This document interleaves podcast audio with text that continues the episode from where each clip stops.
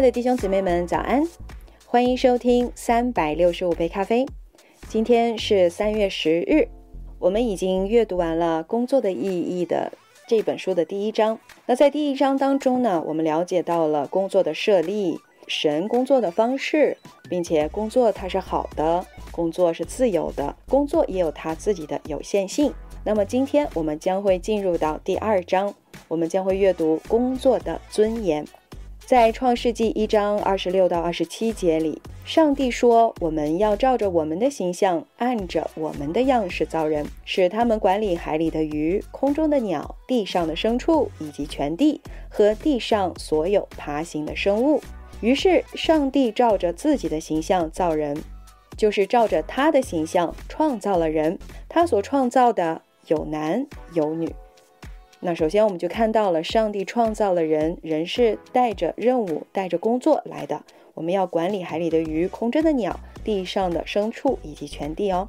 那么，我们一起来阅读一下这一章的第一部分：工作是不是令人尊严扫地呢？在这一部分里，我们将会了解一下，在世界上普遍的受着各种文化的影响，人们对各种工作工种的普遍的一些看法。让我们一起来了解一下，人们是不是普遍都认为工作令人尊严扫地呢？在二十世纪以工作为主题的诸多哲学著作当中，艾恩·兰德的作品可谓是脍炙人口。兰德在最著名的两本小说当中，塑造了一系列反对社会主义和集体主义的人物。其中，《源头》这一本书当中，有一位建筑师霍华德·洛克。在设计建筑物的时候，巧妙地利用了自然环境资源，并且与周遭的环境相融合，使建筑物与环境相得益彰，充分满足了居民的需求。这份创造的激情令霍华德激动不已。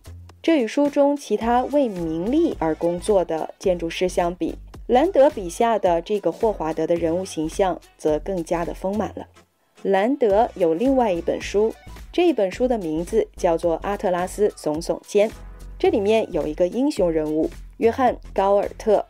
这个人与霍华德不尽相同。约翰带领社会当中最富生产力的精英们罢工，拒绝被当作工具继续受剥削。约翰希望借此向世人显明，一个没有创造自由的世界毫无前途。在兰德的眼中，能够富有创造性。高效的工作是人类尊严的核心，然而这样的尊严却常常被官僚主义和碌碌无为无情地践踏。《阿特拉斯耸耸肩》这本书当中有一个人物说：“无论是管弦乐队的演奏家，还是矿工，所有的工作都具有创造性，并且这些工作的源头只有一个，一种看见关联以及创造。”那些过去未曾被看见、关联和创造之物的能力，兰德能够领略我们从创世纪一章里面所体会到的人类尊严的一个重要方面。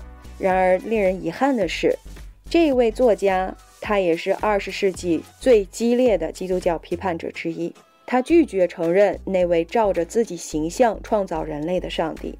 但是我们仍然可以通过他写的这本书里面的例子，证明这一个基督教的观点，也就是工作是人类尊严的重要组成部分。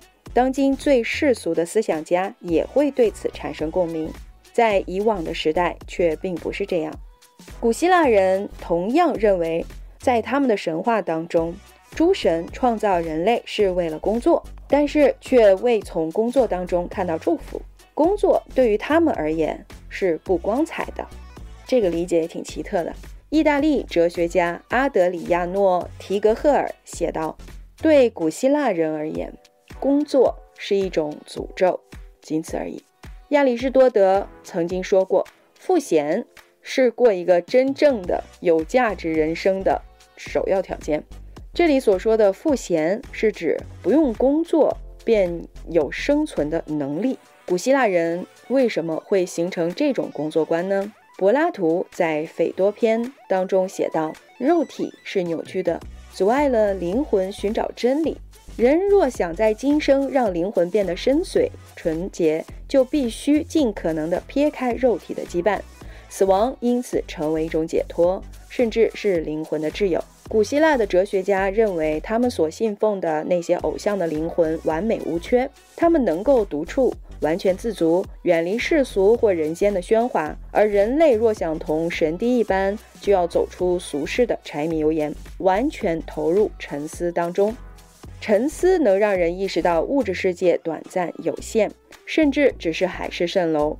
陷入或沉浸在物质世界当中，会令人产生如同动物一般的恐惧、愤怒或焦虑。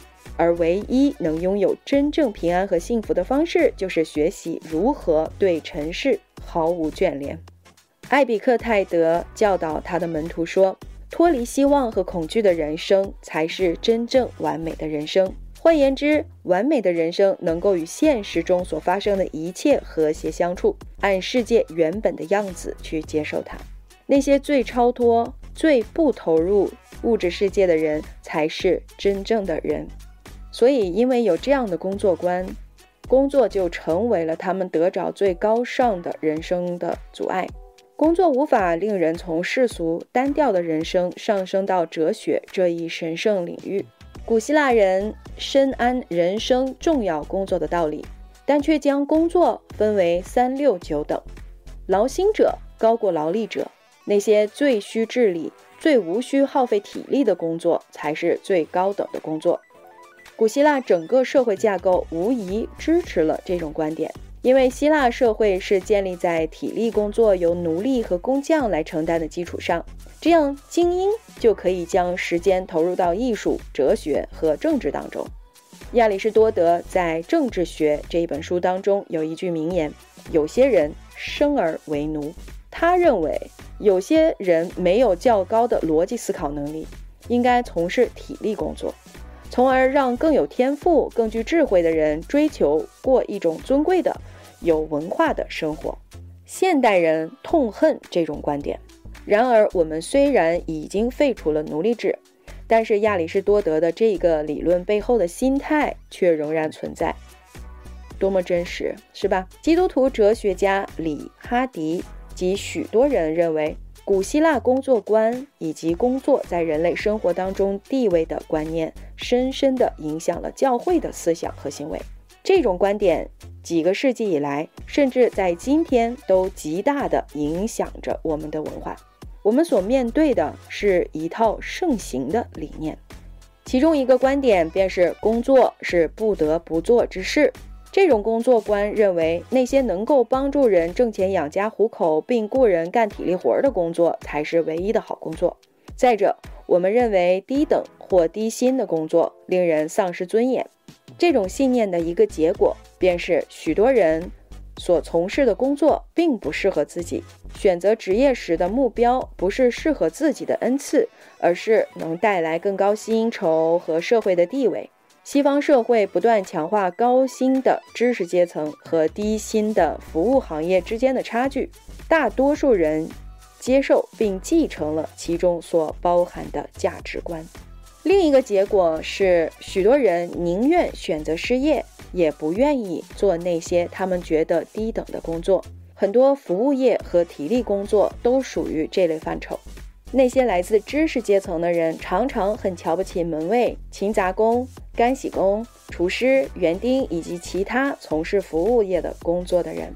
所以，世界普遍的工作观对于我们影响都是非常大的。即使到今天，依然有很多人把工作分为不同的等级，认为如果你从事脑力劳动，那么你的层次就会比其他人高。但是我们需要知道，从第一章里面我们就学到，工作是神设立的。从一开始，神创造了人，人就是被赋予了工作的能力，并且工作的义务。那么我们今天就读到这里，明天呢，我们将继续来了解，工作到底是让人尊严扫地呢，还是尊严的标志呢？我们明天再见，耶稣爱你们。